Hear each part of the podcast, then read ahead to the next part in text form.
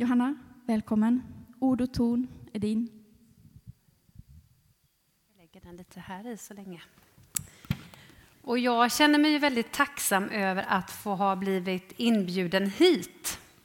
Eh, jag sa just det när jag kom hit idag att eh, det är väldigt lyxigt att bara få kliva in i någonting som redan är förberett av andra människor och få känna den här gemenskapen eh, med andra människor som delar tron. Och så på något sätt så kan man mötas ganska så direkt fast man inte känner varandra. Ikväll så, nu ska jag bara, eh, alltså det här med, jag brukar skriva ut mina grejer på papper. Eh, så omodern är jag, men nu har jag min iPad med mig här idag så att vi hoppas att det funkar. Med mig idag så har jag min svägerska Nina eh, Bjurenstedt på piano och så var det så härligt då att efter gudstjänsten här idag så bara helt plötsligt fick jag två musiker till. Eh, Emanuel och, eh, eh, nej Patrik heter du, jag vill inte, eller hur? Ja, Patrik och Emanuel tog vägen han sitter längst bak, lite försynt där nere. Så de kommer vara med och hjälpa till och det känns väldigt, väldigt roligt. Och det jag ska göra idag, det är att dela eh, med mig av min berättelse och mina sånger och texter eh, som har sin början i en händelse 2012 som för mig kom att innebära en helt ny riktning. Och temat eh, för just den här samlingen är ur skärvorna. Och även om det här är min specifika eh, berättelse så tror jag att ni kanske kan känna igen er i någonting. För vi är ju alla människor och på något sätt så bär vi på ett sätt samma berättelser fast med lite olika skiftningar och nyanser. Och vi brottas faktiskt oftast med samma frågor. Så först så blir det ganska mycket prat. Ni ska få en liten bakgrund av mitt liv. Jag fyller 50 år, så att eh, det blir korta, korta små så här, stick bara. Annars skulle vi få hålla på här tills mångkväll kanske. Utan så det blir, som ni förstår, då väldigt liksom komprimerat. Men ni ska få en liten bakgrund eh, av mitt liv. Och, ehm, sen blir det lite mer sång och prat eh, lite senare. Och jag är ju född i Jönköping. I, eh, ja, egentligen i eh, Ljungarum, men eh, uppväxt i Trånghalla tillsammans med min familj, med min mamma och pappa och mina fyra syskon. En ganska så vad ska man säga, vanlig familj, jag vet inte hur man definierar det, men, men en ganska så vanlig uppväxt. Och mina föräldrar var med i Pingstkyrkan i Jönköping så där tillbringade jag mycket av min tid. Och jag har med mig väldigt, väldigt mycket gott från den här tiden i kyrkan. Men också mycket saker som jag har behövt att bearbeta. Och det är ju inget unikt för någon människa, utan vi har alla saker kanske i våra liv som, som vi har behövt liksom ta oss en liten extra titt på. Men vid ungefär 12 års ålder så började jag känna något som jag beskriver som ett skav Eh, om man tänker sig ungefär ett par trånga byxor som inte riktigt sitter. Och när man är liten så har man ju inte ord för alltid vad det är man känner. Man har en känsla men man har inte förmågan att sätta ord på den. Men känslan fanns där. Och det här är min upplevelse av saker, så det får ni vara med på. Min upplevelse var att man pratade mycket om Guds kärlek, om Jesus som frälsaren, men det fanns liksom en liten hake. Det fanns saker man fick göra och saker man inte fick göra. Och oftast tyckte jag att det var lite subtilt. Liksom. Man, man, visste kanske inte riktigt alltid vad som gällde. Vilket ju gjorde det hela lite mer svårtolkat. Och sen pratades då eh, om dem utanför kyrkan. Och Det var för mig väldigt svårt att förhålla mig till, för jag älskade ju att vara med dem utanför kyrkan. Så det här vi och dem upplevde jag ganska starkt. Och det där skavet, det blandades också med rädsla, skam och skuld i en liten osorterad röra. Och i efterhand så har jag insett att jag dels var lite rädd för Gud och hade en bild, en självbild som inte var speciellt vacker. Vid 21 års ålder så eh, flyttade jag till Göteborg. Jag skulle egentligen till Stockholm, hade kommit in på Musikhögskolan där. Eh, har fått lägenhet och allting, men av någon märklig anledning, så några månader, mitt i sommaren innan jag ska flytta, så bara får jag en snilleblixt. Jag ska till Göteborg istället. Ingen skola, ingen lägenhet, ingenting. Säger upp min plats i Stockholm och flyttar till Göteborg. Och det fanns bara en enda sak för mig att göra där i Göteborg. Och det var att gå bibelskola. För det var det enda som inte hade fått fyllt sina liksom, anmälningsplatser. Så jag började bibelskola i Göteborg. Och under den här tiden så bestämmer jag mig för att ta ett steg ur kyrkan. Jag får helt enkelt inte ihop det. Det är för mycket som skaver. I samma veva som jag flyttade till Göteborg så träffar jag också en blond kille boendes ute på en ö i Göteborgs eh, södra skärgård. Eh, är det Donse? Är det någon som vet vad Donse är? Kan ni räcka upp handen så jag inte känner mig helt... Ja, tack. Det är en ö i, i södra skärgården i Göteborg. Och jag träffar alltså en man därifrån eh, som jag är gift med idag. Vi har tre pojkar tillsammans. Och jag eh, berättar för honom ganska snart att eh, han är med i Missionskyrkan där på Donsö, en stor församling. Och jag berättar för honom att jag är inte speciellt intresserad av att gå med i någon församling, bara så du vet, sa jag det till honom. Men efter ett tag så börjar jag ändå liksom pröva mig fram lite i den församlingen, leder någon kör och sjunger lite sådär ibland.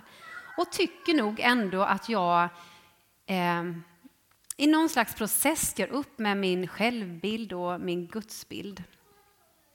Sen går det 20 år, vi gör en väldigt snabb ride här nu. Eh, jag utbildar mig eh, inom media och kommunikation eh, vid Göteborgs universitet, får jobb. Vi lyckas till slut få barn. Och ehm, ja, livet går liksom upp och ner, så som livet är, med av glädje och utav sorg. Och år 2012 så har jag egentligen ett väldigt bra liv. Jag har egentligen allt en människa kan önska sig. Jag har utbildning, jag har hus och vi har barn. Och jag mår faktiskt väldigt, väldigt bra. Mitt liv har varit kantat lite av panikångest och lite mörkare perioder i livet och är det. Men just nu så mådde jag väldigt, väldigt bra hösten 2012. Dessutom tyckte jag att jag hade fått ganska bra koll på Gud. Det tyckte jag. Jag hade ungefär förstått mig på vem han, hon, den, det var. Så så såg utgångspunkten ut. Men nu är det alltså fredag den 7 september 2012 och vi har kräftskiva hemma hos oss. Och av någon märklig anledning som jag inte förstår än idag så har vi alltså tvn på. Det brukar vi inte ha när vi har gäster hemma, men det råkade vi ha den här kvällen. Och på tvn så eh, syns Skavlan. Och med sig som gäst har han den här kvällen Richard Dawkins. Och han pratar om illusionen av Gud. Och jag har det här samtalet någonstans i bakgrunden, hur det liksom pågår. Och jag snappar upp små saker i den här dialogen som är mellan Richard Dawkins, Skavlan och även då Björn Ulvaeus som var inbjuden. Dagen efter går jag som vanligt upp ur min säng och gör det jag alltid gör på morgonen. Jag sätter på min eh, kaffebryggare och ställer mig och ska baka bullar. Och mitt i det här eh, bullbaket, inom loppet av en nanosekund eller ja, ett kort, kort ögonblick, så eh, upplever jag hur jag dras ner i ett svart hål. Jag kan inte, det är svårt att sätta ord på saker och ting, men just där och då så är det ett svart hål och det finns liksom ingen botten. Och först så tänker jag att det är min panikångest som har slagit till igen. Att den har drabbat. Men dagarna går och den här känslan jag har i kroppen den släpper inte. Det är inte så att jag lägger mig hemma och drar täcket över huvudet, men det är en, nästan som en overklighetskänsla i min kropp. Och jag vet att jag går till en av lokalerna där jag jobbar och så tittar jag upp i den här stora ljuskronan som hänger i taket. Och så kommer de här stora frågorna. Hur kan någonting finnas till ur ingenting? Vad är meningen med livet? Vi ska ju ändå bara dö. Och Gud, finns du? Och vem är du? Och jag vet att jag gick runt och tittade på människor och undrade varför de såg glada ut när vi ändå bara skulle dö. Och Det var som att evighetsperspektivet rörde sig i min kropp på något sätt. Jag kan inte förklara det med andra ord. Det var som att tid och rum på något sätt slutade existera. Jag fortsatte, gick upp ur sängen och gå till mitt jobb. Men med en, en sorg, en eh, tomhet och en svärta i mitt liv som jag aldrig hade upplevt tidigare. Och jag började ju då leta efter en förklaring. Utmattning, utbränd. Ingenting stämde när jag googlade mig fram. Och dessutom den här känslan av skam och skuld. Hur kan jag som har det så bra må så här dåligt? Jag tänkte på människor runt omkring mig som hade dött av sjukdomar, som bar på svåra liksom, fysiska smärtor och sorger och tänkte att de hade i alla fall rätt att känna som de gjorde. Men jag, en kvinna liksom i 40-årsåldern som har allt, jag hade inte rätt att må så här dåligt. Och jag kommer inte ihåg eh, den exakta ordningen, men jag vet att jag gav mig ut på jakt efter svar. Och så började jag läsa en bok som hade stått i min bokhylla och som jag liksom hade bläddrat lite i då och då utav Magnus Malm. Och den heter Bildfaktorn. Är det några här inne som kanske har läst den boken? Ja, jag ser några händer här. Bildfaktorn om den mödosamma och underbara resan från bild till verklighet. Och den här boken, det blev mitt första halmstrå och jag förstod någonstans att min verklighet den var så överöst med bilder av både eh, Gud och mig själv så att sanningen på något sätt hade blivit helt grumlig. Samtidigt så tände det ett litet hopp i mig att jag förstod att det finns någonting bakom allting som går att upptäcka. Och så slog jag upp Bibeln, denna fantastiska bok som, ja, jag läste den väl då och då. Den låg där på mitt nattduksbord och tittade på mig. Och ibland plockade jag fram den och läste något bibelord. Men jag öppnade boken en kväll och då får jag upp eh, Matteus 6 och där står det så här, 6 och 22. Kroppens lampa är ögat. Om ditt öga är ogrumlat får hela din kropp ljus. Men om ditt öga är fördärvat blir det mörkt i hela din kropp. Om nu ljuset inom dig är mörker, hur djupt blir då inte ditt mörker? Och så vet jag att jag grät. Och jag brukar ta den här bilden för det blev så eh, påtagligt för mig. Eh, man får ju inte duscha för varmt längre, det får man väl egentligen aldrig göra, men jag har en, en viss ovana att göra det och så blir det ju ofta då lite imma på spegeln. Eh, och jag såg liksom den här spegelbilden, hur den var helt täckt utav imma. Men någonstans mitt i det här så anade jag att det fanns någon som långsamt var på väg att torka av imman. Och i det här eh, så mörkret så började jag skriva musik. År 2012 så eh, var jag med i något som hette Fame Factory. Jag vet inte om ni kände till det, men det var Bert Karlsson som hade ett, ett program. Och, eh, det var en ganska utmanande period för mig och för vårt äktenskap. Även om det var roligt så kände jag att det var en plats som jag inte skulle vara på. Så när jag fick erbjudanden eh, under programmets gång till att bilda olika bandkonstellationer så, så tackade jag nej. Jag vet att jag också tänkte att det där var min chans till att hålla på med sången och musiken. Men 2012, i slutet på 2012, två, nej, 2012 så började jag skriva. Det var min pappa som lät där. Eh, Fame Factory var 2002, men 2012 så, så börjar jag skriva musik. Eh, jag som aldrig trodde att jag skulle få sjunga mer. Så nu ska jag ta med er in i min första sång som jag skrev och den heter Ur skärvorna. Nu ska den här ljudteckningen vara så han reglerar här. Det är ju underbart. Så.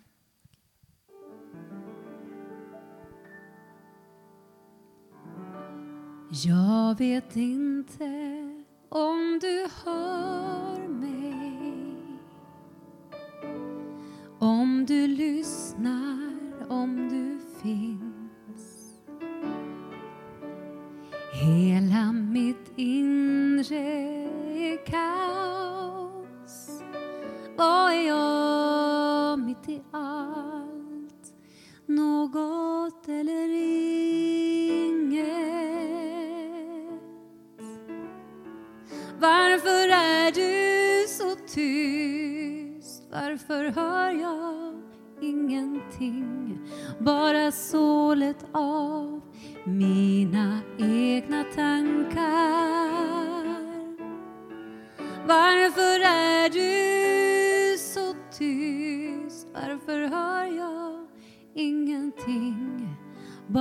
sålet av mina tankar och det ger mig ingen tröst.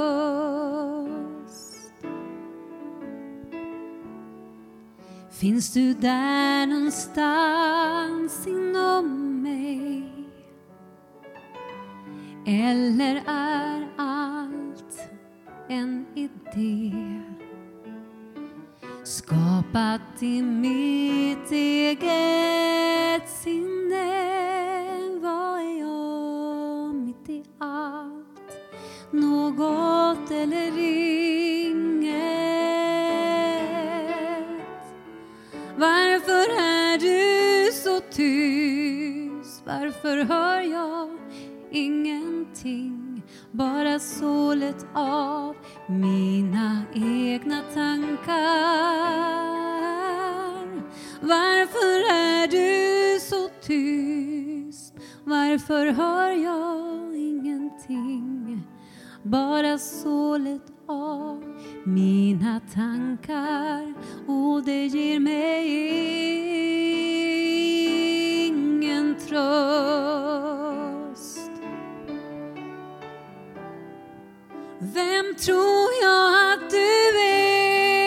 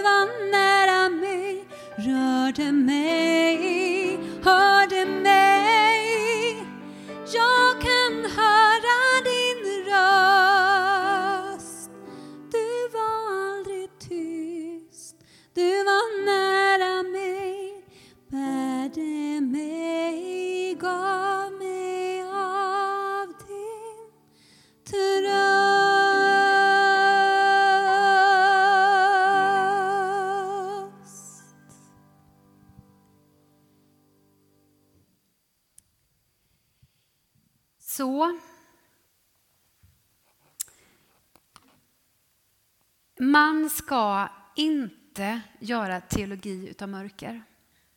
Alltså hitta förklaringar alltid till varför det blir mörkt. Ibland så är det bara mörkt, punkt. Men för mig så var det just så att ur skärvorna så började något nytt ta form. C.S. Lewis har skrivit sin bok Anteckningar under dagar av sorg om Gud som den store bildkrossaren och att Gud ibland behöver bryta sönder bilden av sig själv för att någonting nytt ska uppstå. Och för mig var det precis just så. I Guds ord, den här bibeln som jag hade haft så länge, så öppnade sig en helt ny värld. Jag såg saker som jag inte hade sett innan. I andra människor, i musiken, så fann jag tröst. Och för mig betydde det så otroligt mycket att få luta mig mot andra när jag själv kände mig som svagast. Och jag tänker också att det är en otrolig förmån att få ha det sociala skyddsnätet. Och jag vet också att det är många människor som inte har det. Och Gud i sig själv är ju gemenskap. Vi är ju skapade in i en redan existerande gemenskap. Vi klarar oss inte själva. Vi är i gemenskap. Förmiddagen den 4 oktober 2022 så stod min man och jag i vår trädgård på Donsö. Och det var eh, väldigt, väldigt mörkt ute. Det var kolsvart på himlen och otroligt mörkt här inne i mitt inre. Jag förstod faktiskt inte poängen överhuvudtaget med att leva. Och min man säger att han tycker att vi ska gå en promenad. Jag tyckte att det var en urusel idé eftersom det var så otroligt svart och jag bara ville gå in och dra täcket över huvudet. Men med lite övertalning i alla fall så, så går vi ändå iväg. Han tar faktiskt mig i handen. Det är inget jätteovanligt men just då gjorde han det. Eller ja, det är ovanligt. Eh, faktiskt. Eh, då sker det oväntade. När vi går där på vägen, alltså vi har en fantastisk naturslinga ut med havet. Och när vi precis har kommit på den slingan så, så går vi precis så här som jag står nu och det är kolsvart och då ser vi hur liksom det här mörkret fullständigt dras åt sidan. Och min man är snabb upp med kameran så han fick fångat det här på bild. Och eh, senare så framkallar han en stor eh, canvasfoto av det här, det här skedet när då eh, ljuset bryter fram. Och eh, för oss så är det något slags bevis på att Gud ändå ser eller hör. Man kan ju reducera ner saker till att det bara råkade bli eller bara råkade vara. Och nu killar, nu ska ni komma fram och spela förresten. Eh, för det jag upplever där när vi går på den här vägen, jag får liksom en liten strof i, i, i mitt huvud och det är att Gud varsamt strör nåd i mina sår.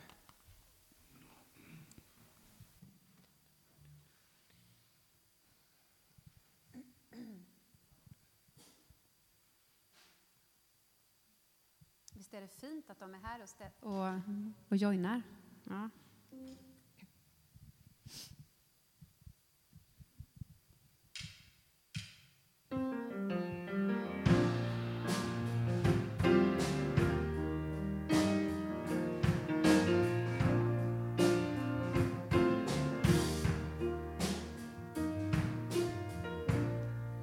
Stod där i vår trädgård jag var sorgsen höst var här. Du talade om framtid men jag kunde inte se mig där. Jag sa mörkret tar över. Du sa ljuset på väg. Jag valde din tro.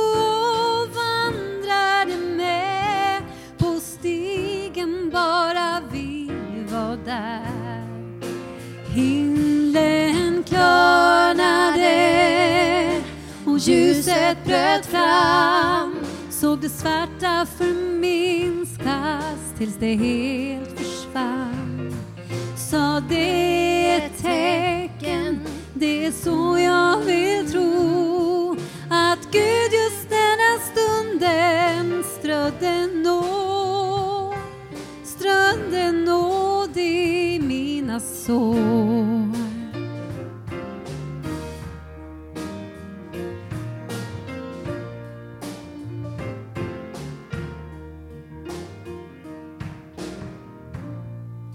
Siktar mitt på stegen kände handen din kring min hand.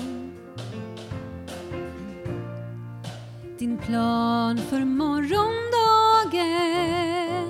ekar tomt orden blev till sand. Jag sa mörkret tar över, du sa ljus är på väg.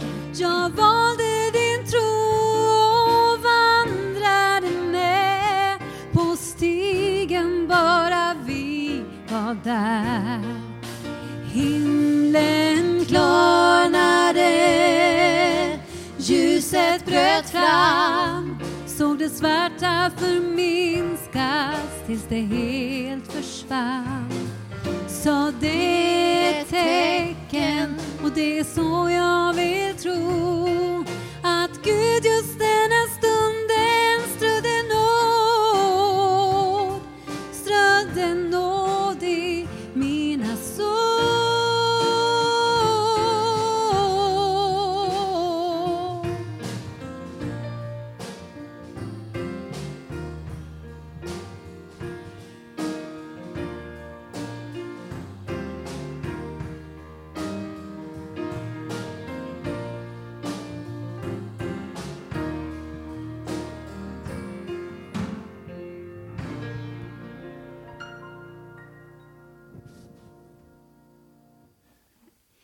Nåd, det är ju ett eh, ord som återkommer många gånger i mina sånger.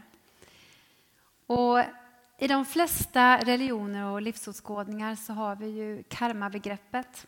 Det är ju ett känt begrepp för många. Alltså att allt du gör i livet kommer tillbaka till dig. Och Man kan ju hitta spår av det här i Guds ord också. Liksom att när du ger så får du tillbaka. Men det nåden gör, den är ju att den trotsar förnuftet och logiken. Och så får du fast du inte har förtjänat. Jag vet inte vad du skulle säga om, någon skulle om du skulle beskriva ordet nåd för någon, om du fått uppleva det i ditt liv. Det är inte säkert att du, du har fått göra det. Men Guds nåd, den, den finns där framför dig, bakom dig och runt omkring dig.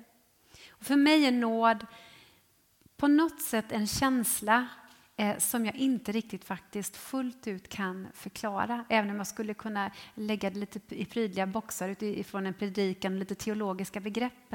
Men för allt är det hos mig en känsla utav någonting jag inte riktigt kan förklara. Efter några månader så börjar jag i alla fall se ljuset. Och det som hände egentligen var att jag satt i bilen vid Frölunda torg i Göteborg och är på väg till ett arbete i Jönköping. Och jag ber en bön. Och Det kan låta som en efterkonstruktion, att jag liksom har formulerat den här bönen i efterhand, men det har jag inte. Utan den lät så här. Gud, förlåt mig att jag trott att jag varit livets nav och själv kan skapa ro i kaos. Och där och då så var det som att någonting lättade från mina axlar. Någonstans anade jag att Gud inte satt där uppe. Jag har aldrig tänkt att han sitter på ett moln, liksom. men om jag nu ska beskriva bilder, att Gud satt inte där uppe på ett moln och, be, och liksom ville att jag skulle, skulle be om förlåtelse för hans skull. Utan han ville ju att jag skulle göra det för min skull. Att jag skulle förstå att det fanns någonting utanför mig själv som bär upp, inte bara mig, utan hela universum. Så det är något ljus som driver mig inåt och framåt. Och sen går jag ganska systematiskt då, eh, igenom. Det kan låta lite torftigt, men det var faktiskt så jag gjorde. Först tittade jag liksom på Gud. Eh, man kan ju inte riktigt fånga Gud, men jag ville titta liksom lite på vetenskap och hur det förhåller sig. Så grottade jag runt ganska mycket i det här och sen tittade jag på Jesus. Ja, vad, vad är poängen med Jesus? Och sist då helig ande. Så jag gick ganska systematiskt. Alltså allt det här jag liksom är uppväxt med i söndagsskolan var jag tvungen att återerövra på något sätt. Och grejen är den att, att jag eh, till slut går runt eh, och säger till folk att jag har blivit frälst. Och då tittar några på mig och säger jaha, men det har väl ändå varit hela ditt liv. Men jag hade liksom inget annat ord att ta till. Och för mig har också liksom resan blivit på något sätt att återerövra ord till, till att bli mina egna.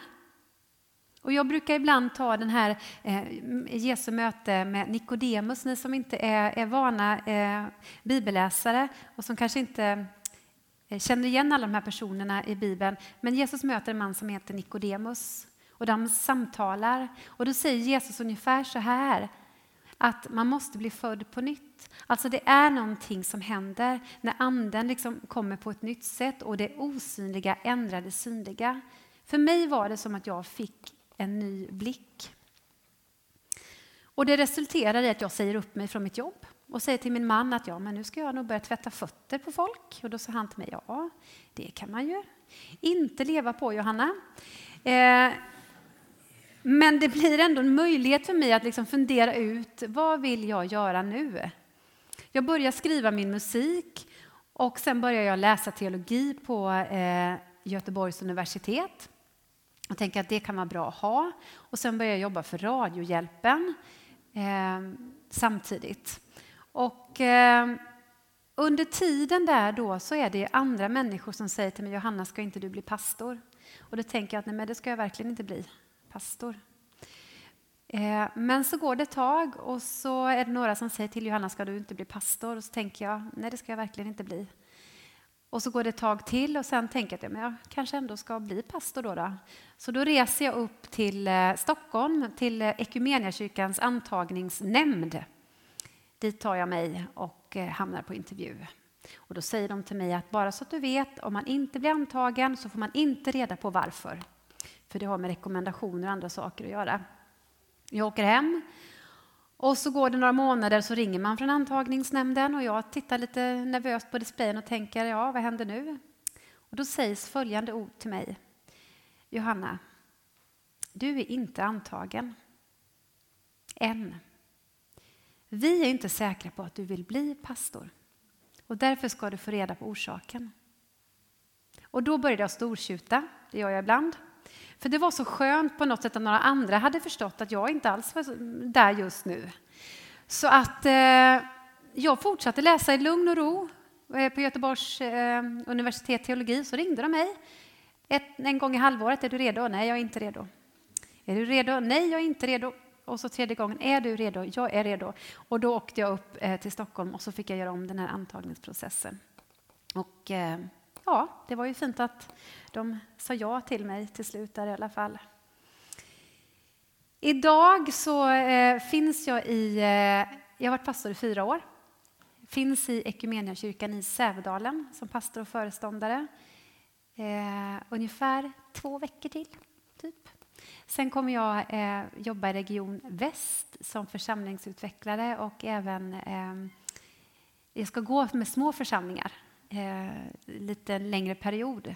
Eh, små församlingar som inte kanske har fulla resurser till att göra det man vill. Så det ser jag verkligen fram emot. Och så ska jag jobba eh, nationellt med barn och familj i den projektgruppen som jag ska projektleda. Så det ser jag verkligen fram emot.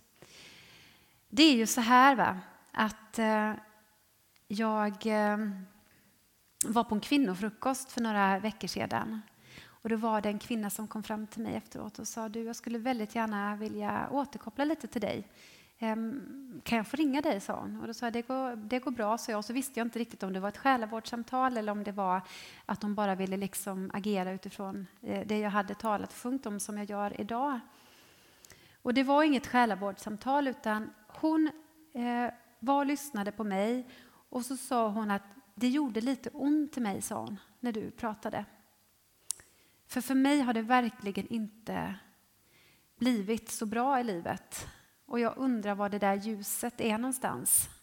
Och jag vet att det alltid finns, liksom, att det är ömtålig mark när man går runt och berättar om att man har blivit glad och fri och fått ett nytt liv. Eh, för att vi vet att människor befinner sig i situationer, eh, i mörker och som jag sa innan, man kan inte alltid eh, förklara det med teologiska argument. Men jag blev så varse om efter det här samtalet med henne att jag vill ändå fortsätta att berätta om hoppet. För det är det som har burit mig, andra människors berättelse. Alltså om vi slutar att tala om att det finns hopp. Om ingen gör det längre, hur bedrövligt blir det inte då? Så därför fortsätter jag berätta min berättelse. Jag vet att du har din berättelse. Du kanske är i mörker.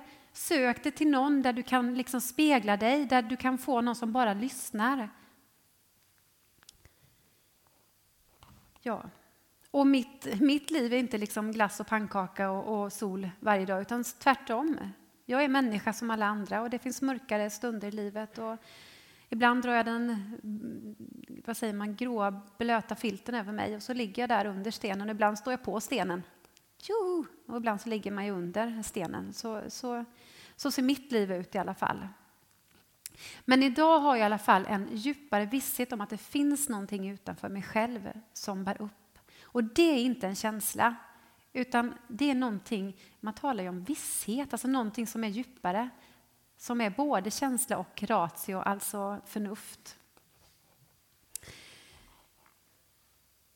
Något som eh, i den här liksom nedbrytandet och nedmonterandet av bilder utav vem Gud och vem jag själv är så blir det väldigt tydligt för mig. Jag vet att jag eh, vidrörde det i predikan idag också på förmiddagen. Det här att Jesus vill ta en människa hela vägen hem. Hem till dennes verklighet. Och att få komma precis sådan som man är till Gud, att man inte behöver polera till sig eller göra till sig. Jag kan fortfarande ibland komma på mig själv att jag försöker göra mig lite bättre ibland än vad jag är. Väldigt, väldigt konstigt. Gud vill ju att vi ska komma precis sådana som vi är, där vi är, för det är det enda stället där han kan möta oss på. När vi liksom vågar tala sanning om vilka vi är och var vi befinner oss. Nästa sång heter Älska, eller Sådan du är. Och, eh, den handlar just om det här och det är Gud som, som säger älska mig sådan du är. Eh, texten har jag skrivit. Jag skriver eh, nästan all text och musik själv men den här har eh, Peter Hallström skrivit eh, musiken till. Vi satt några dagar för några år sedan och jag kom med mina texter och han kom med sitt eh, pianospel och så blev det lite musik. Så, eh, Sådan du är heter den här sången.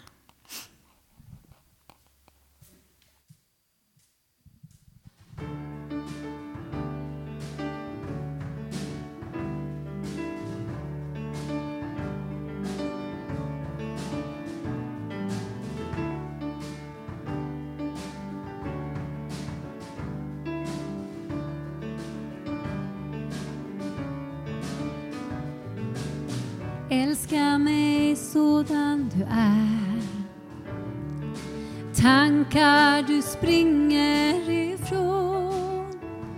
Saker du ångrat du gjort De du svikit Älska mig sådan du är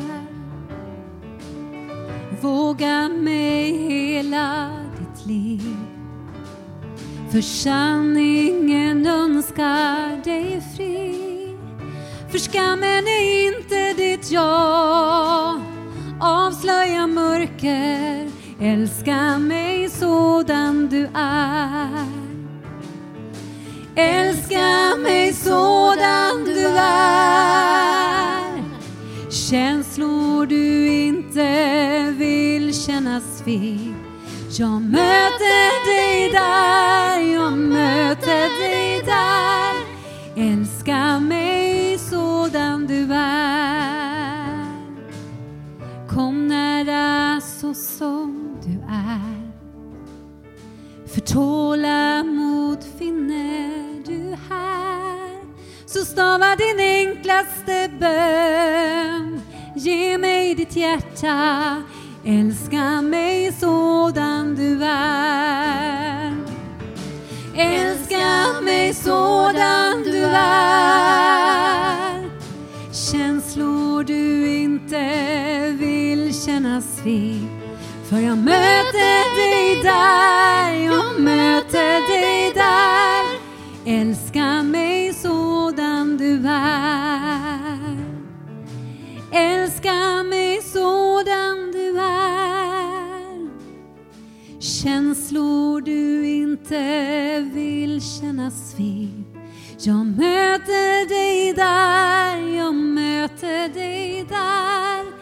Älska mig sådan du älskar mig sådan du är. Jag älskar mig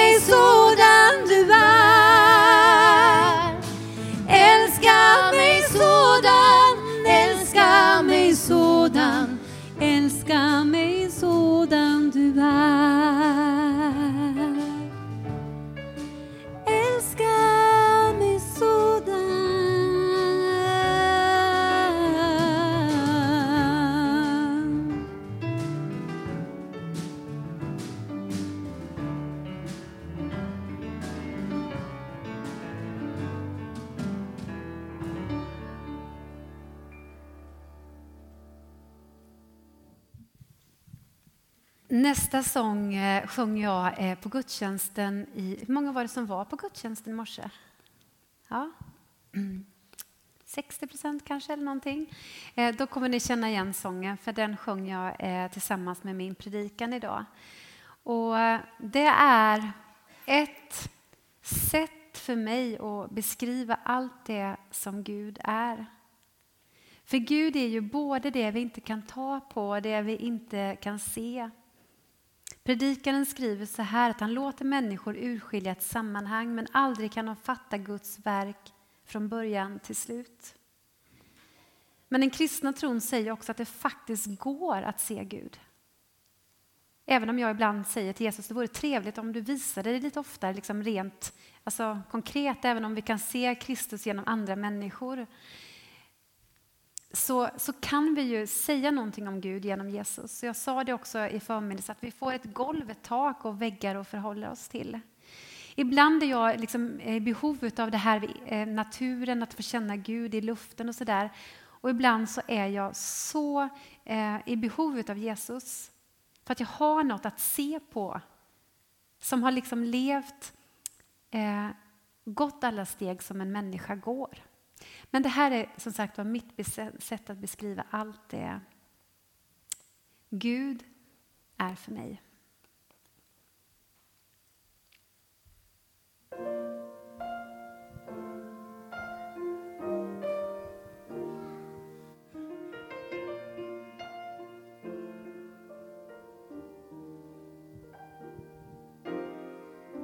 En vinternatt,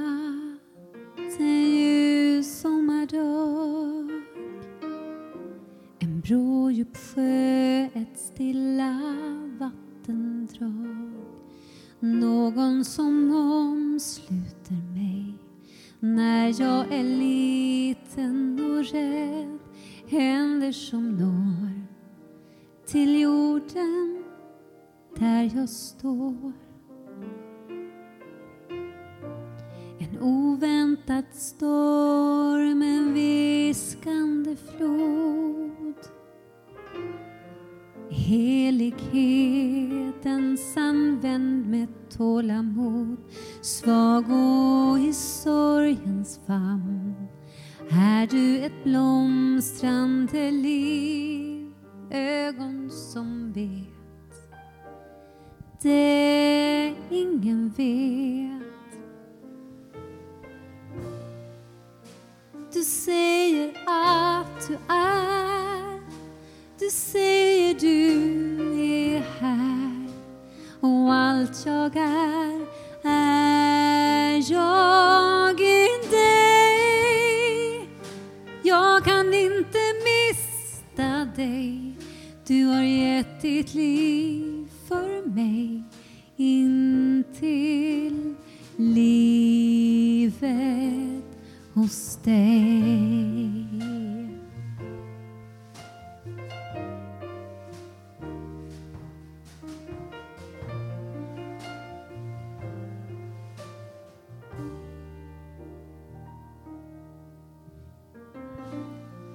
Du är hel men ändå finns det sår. Och du går så nära, nära marken med de små. När oron knyter fast. Trådar om min sköra själ Du säger till mig. Jag tar aldrig farväl säger att du är, du säger du är här. Och allt jag är, är jag i dig. Jag kan inte mista dig, för du har gett ditt liv för mig. In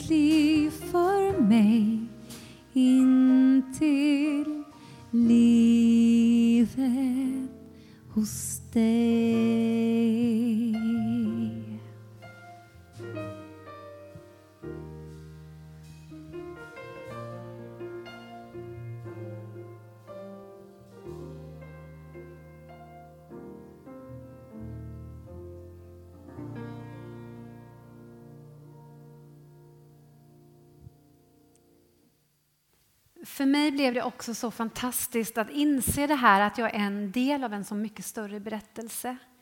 Eh, som sagt, jag har mycket gott med mig från min, min liksom, eh, bakgrund. Så där. Men något jag ibland tycker att man missat lite, det är ju att, att eh, jag tänker pingst har liksom pingströrelsen på något sätt 1900-talet med Azusa Street. Då hände det hela.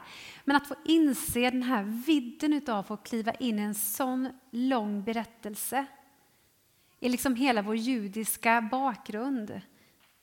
Det har för mig varit otroligt viktigt att hitta tillbaka till mina rötter och till min identitet. Och också det här med att få vara hel. Alltså I den judiska traditionen så pratar man mycket om, om liksom att Gud är hel. Ibland har ju liksom vi i vår västerländska tradition lyckats med hjälp av grekisk och, och eh, filosofi att, att, dela upp eh, människan i ande, själ och kropp. Och så förlorar vi liksom helheten. Och samma sak med bönen. Vi behöver inte be ner Gud, utan vi får kliva in i den bön som redan pågår. Vilken befrielse det är! Den här sången som jag ska sjunga nu heter Han nämner dig vid namn. Och eh, jag satt i soffan hemma och, och bad, och, eh, eller pratade väldigt mycket själv. Tänker jag att jag gjorde, inte lyssnade så mycket. Och så, så har jag faktiskt, jag, jag kan liksom se Jesus en bit framför mig och så säger han mitt namn gång på gång. Och det är inte som när tandläkaren ropar på dig eller barnet, utan han sa mitt namn Johanna. Jag hörde det flera gånger. Och för varje gång så liksom kände jag hur pulsen gick ner. Och så kom Davids ord till mig att Herre, du utransakar mig och du känner mig. Vi behöver inte alltid sätta ord på allting. Det står att av våra suckar gör han böner. Och det är så skönt att veta. Samtidigt som det ibland är superviktigt att sätta ord på saker och ting, precis som jag sjöng om innan. Att ibland behöver vi sätta ord på saker och ting för oss själva. Gud vet ju ändå allt om oss.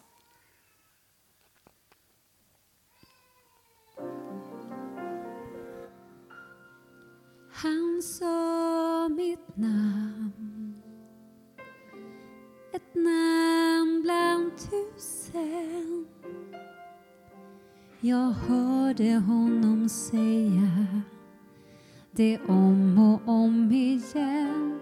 Han sa mitt namn i nya färger. I en ton jag aldrig hört förut. Herre, du utransakar mig och känner mig om jag än sitter eller står. Du vet och du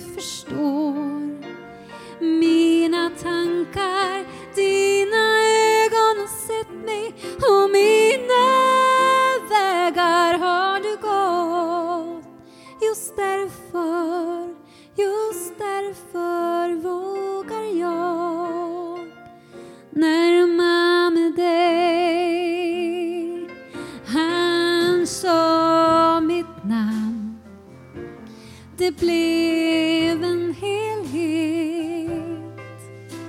Jag hörde honom säga det om och om igen. Han sa mig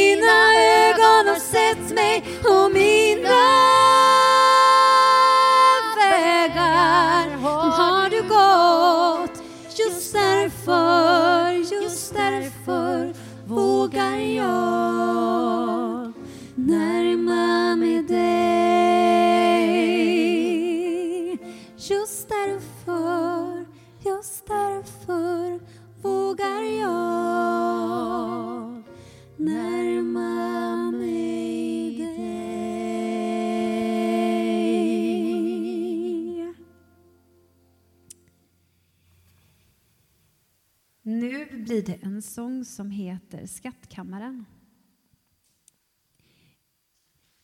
Det står ju faktiskt så här eh, att vi inte ska kasta pärlor åt svin. Nu vet jag inte var jag ska prata någonstans.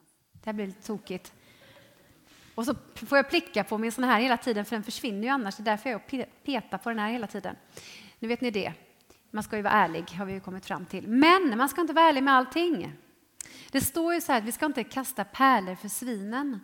Och jag har funderat mycket på vad det där betyder.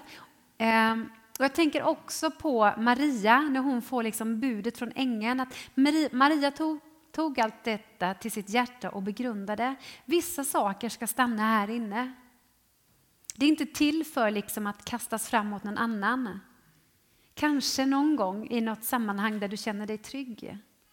Men vissa saker mår bäst av att faktiskt stanna här inne i din egen relation med Gud och med Jesus. Den platsen som bara är ert alldeles egna speciella rum. Nu ska jag sjunga micken igen.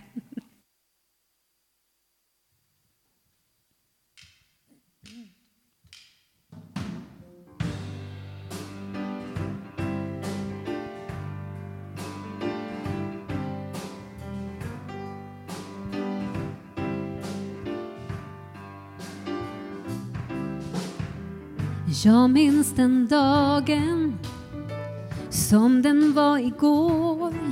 När du kallade så följ mig fäste hopp i hjärtats vrå. Som du hade stämt ett möte med just mig just denna dag. Alla skärvor av mitt liv blev en helhet, ett svar. Spillrorna ville du ha. För jag har gömt dina löften i mitt hjärtas skattkammare. Jag plockar fram dem när jag blir omringad av ord. Ord som sprider tvivel säger jag inte räcker till. Plockar fram dem ur mitt hjärtas skattkammare.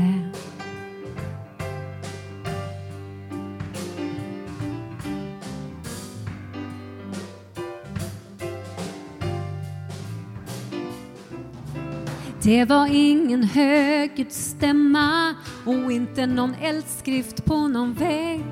Bara vissheten om närhet, i vardagen mötte du mig. I din röst fanns bara frihet och jag ville bara gå, ge ett gensvar, låta längtan få leda mina spår. Bara gå där du går. För jag har gömt dina löften i mitt hjärtas skattkammare. Jag plockar fram dem när jag blir omringad av ord. Ord som sprider tvivel, säger jag inte räcker till. Plockar fram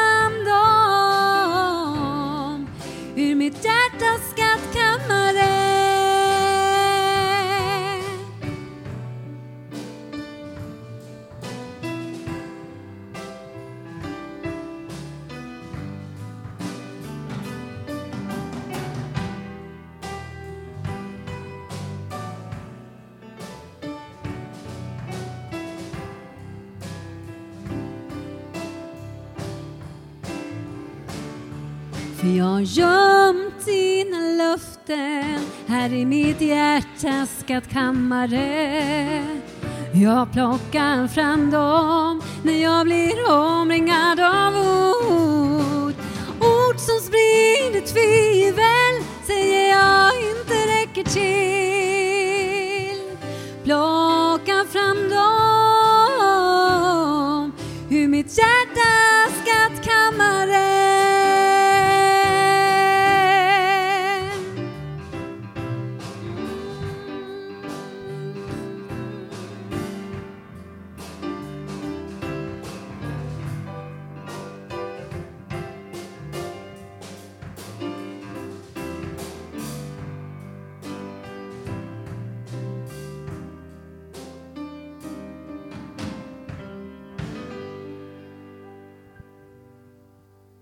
Visst svänger det lite om den där. Nu pratar jag bara i den här, för nu är, jag snart, nu är det snart färdigt. Nu är det snart slut. Ni ska få vara med om två sånger till som jag vill skicka med er. Och den näst sista heter Åt ljusets håll. Jag skrev den 2016. Eh, hade lagt den på mitt piano hemma. Eh, gick ifrån den, tänkte inte så mycket mer på den. Eh, och eh, så... Eh, jag har- ju växt upp väldigt nära mina svärföräldrar, väldigt, väldigt fint på Donsö. Eh, alltså fint att bo nära dem. Och eh, på fredagskvällen 2016 i januari så, så gick min minsta pojk och sov över hos sin farmor och sin farfar. Och på lördagen så skottades det snö. Eh, så blev det söndag. Jag och min andra son åkte hem till Jönköping till min mamma och pappa. Och dagen efter, och då ramlade min svärfar ihop. Och dagen efter så där så finns han inte mer. Från helt fullt frisk till hemma hos, hemma i evigheten. Och eh, såklart eh, att det blir väldigt turbulent i den sorgen som uppstår. Och det går några dagar, det går en vecka och så går jag ner till mitt piano. Och på pianot så ligger den här sången som heter Åt ljusets håll. Och jag tittar på den och så säger jag till min man, men den här är ju skriven till Lisane. Den är skriven till honom. Det var bara det att jag var tvungen att byta ut en textstrof, för det står så här, du som aldrig trodde det fanns ett lyckligt slut. Men jag fick byta ut det till du som alltid trodde det fanns ett lyckligt slut. Min svärfar hade den där, jag, säger, jag kallar det för gåva, förstår ni? Jag tänker att Gud har skapat rep i vissa människors huvud och så har andra tunna, tunna små silvertrådar som går av hela tiden. Men min svärfar hade liksom min man den här förmågan att ha en tro som är liksom nästan aldrig ifrågasatt. Och då var han fiskare och liksom hade fiskat på haven där man inte visste ibland om man skulle komma hem eller inte. Men en tro så förankrad och så trygg. Eh, så jag är glad att jag fick eh, leva så många år med honom. Så den här sången var till honom, men man kan också tänka att, eh, att gå åt ljusets håll, det kan vara en, eh, en tanke, en metafor för att gå in i evigheten. Men det kan också vara att varje dag, varje andetag få vända sig mot ljuset och ändå liksom försöka rikta sitt seende mot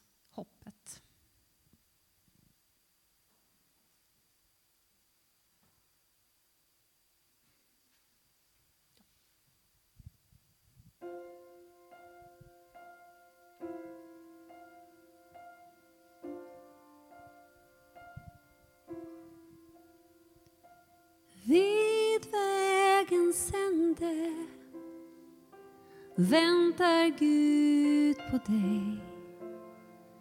Där skall du finna det du alltid längtat till. Resan har slutat men börjar ändå om. Vid ett vägskäl tar du sig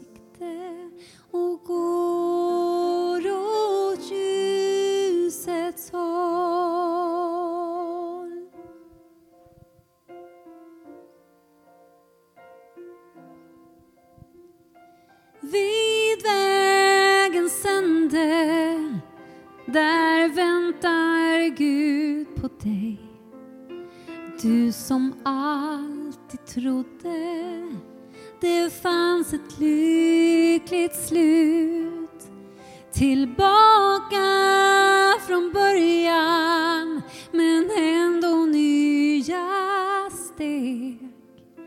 Hör hans ord, hans löfte Du går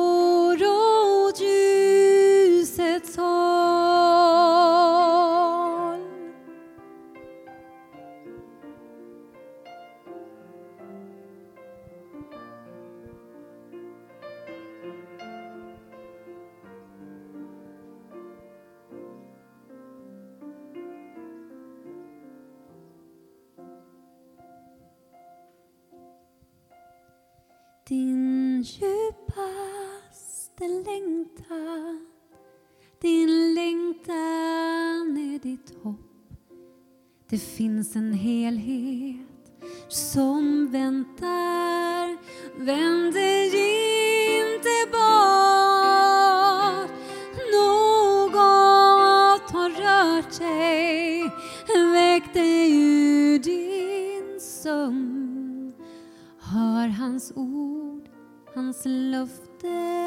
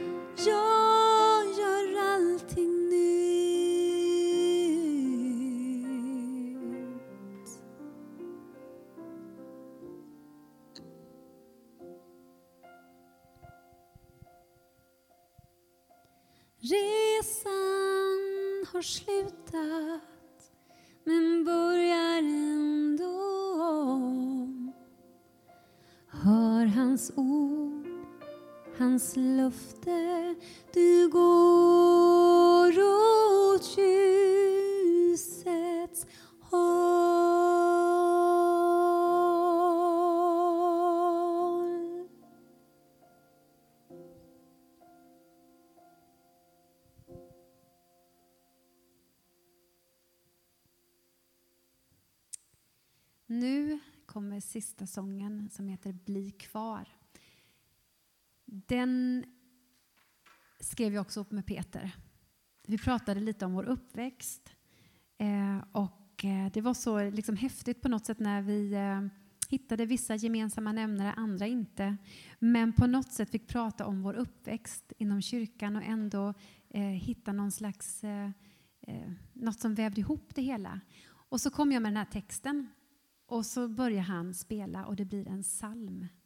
Och det var så fint på något sätt att få ja, men också återerövra det här som generationerna före oss som kanske inte var de som syntes på estraderna, som hade de stora orden och de stora bekännelserna, men som fanns där, och som finns där idag. Människorna som bär, som tror, som hoppas, som sår de goda fröna i oss. Och de får man inte glömma av och de behöver man påminna sig om. Så den här sången är på ett sätt en slags hyllning till alla dem som har gått före. I och med att det är en psalm. Ni kommer, jag vet inte egentligen vad, som, som, eh, vad man får kalla en psalm. Jag tänker efter här nu. Det låter som en psalm, men det kanske finns vissa, nu tittar jag på dig, det kanske finns vissa kriterier, så jag kanske inte alls får stå här och säga att det är en psalm, men ni kommer höra, så får ni avgöra. Och det är ju så här att jag kommer fortsätta sjunga om hoppet och tala om hoppet. Även om det inte alltid är hoppfullt och känns hoppfullt.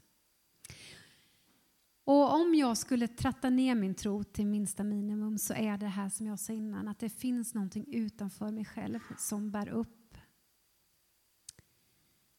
Och från Johannes evangeliet 15 är texten till den här sången tagen. Där Jesus säger att ni har inte utvalt mig utan jag har utvalt er. Och liksom Fadern har älskat mig så har jag älskat er. Bli kvar i min kärlek.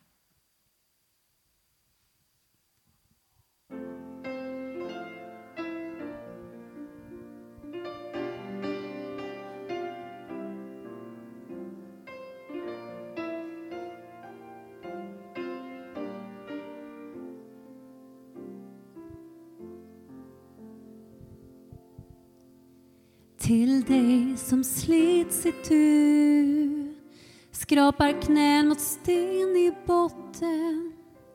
Ropar desperat men utan svar. Till dig som är förbrukad borttappad och glömd. Vet att du blir kvar i kärlek underbar. Vet att du blir kvar. Kvar i hans gränslöst vackra kärlek. Vet att du blir kvar Alltid blir du kvar Vet att du blir kvar i kärlek underbar. Till dig som gjort succé satt din fot på bergets topp. Lyckad och förstådd har alltid svar.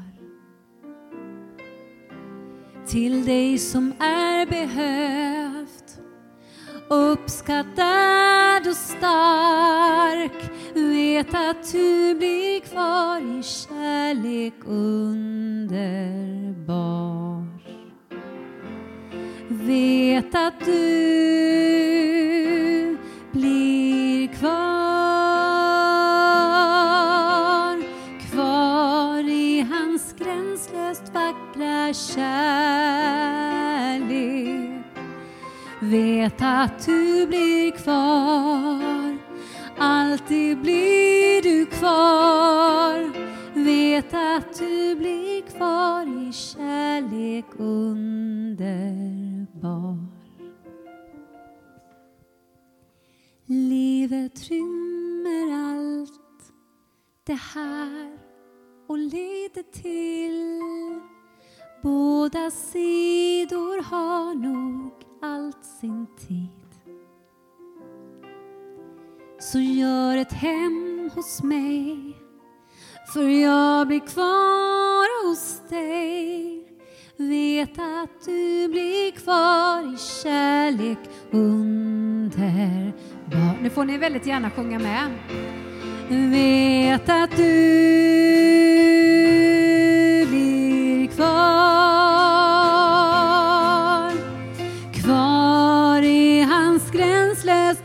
vackra kärlek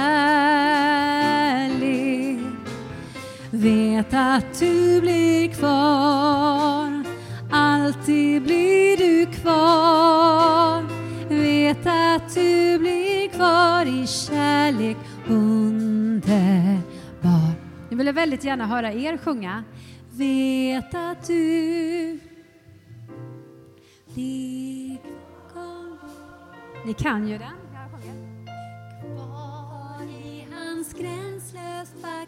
Kärlek. Vet att du blir kvar. Alltid blir du kvar. Vet att du blir kvar i kärlek. Under Kan ni inte stå upp tillsammans med mig? Vet att du